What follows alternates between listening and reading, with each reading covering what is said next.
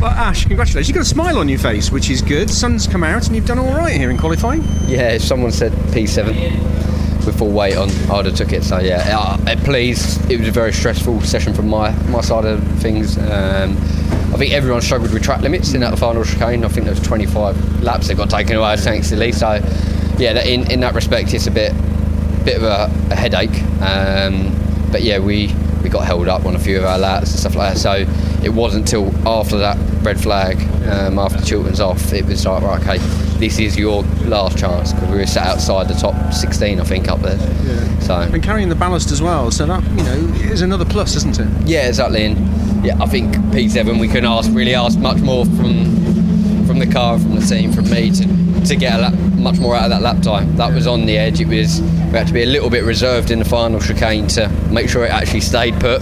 Um, but yeah, I'm I'm quite pleased with that. So You yeah. get a couple, maybe three laps here, uh, quick on the tyres before they start to, to fall off, and then of course those are your race tyres for tomorrow. How much of that is going through your mind when you're you're going for, you know, you've got another lap? Can I get another quick one in?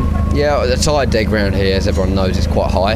Um, and for us, I, I'm, I personally, as a driver, experience that you get one, maybe two laps out of this tyre. So, yeah, it's very quickly do you get that taken away from you, and um, you in the back of your mind, you're like, "Oh, I don't really want to do another one, but I need to because it's just going to make racing that little bit harder. So, we'll have a good old look, and we'll try and cycle some good tyres out of it.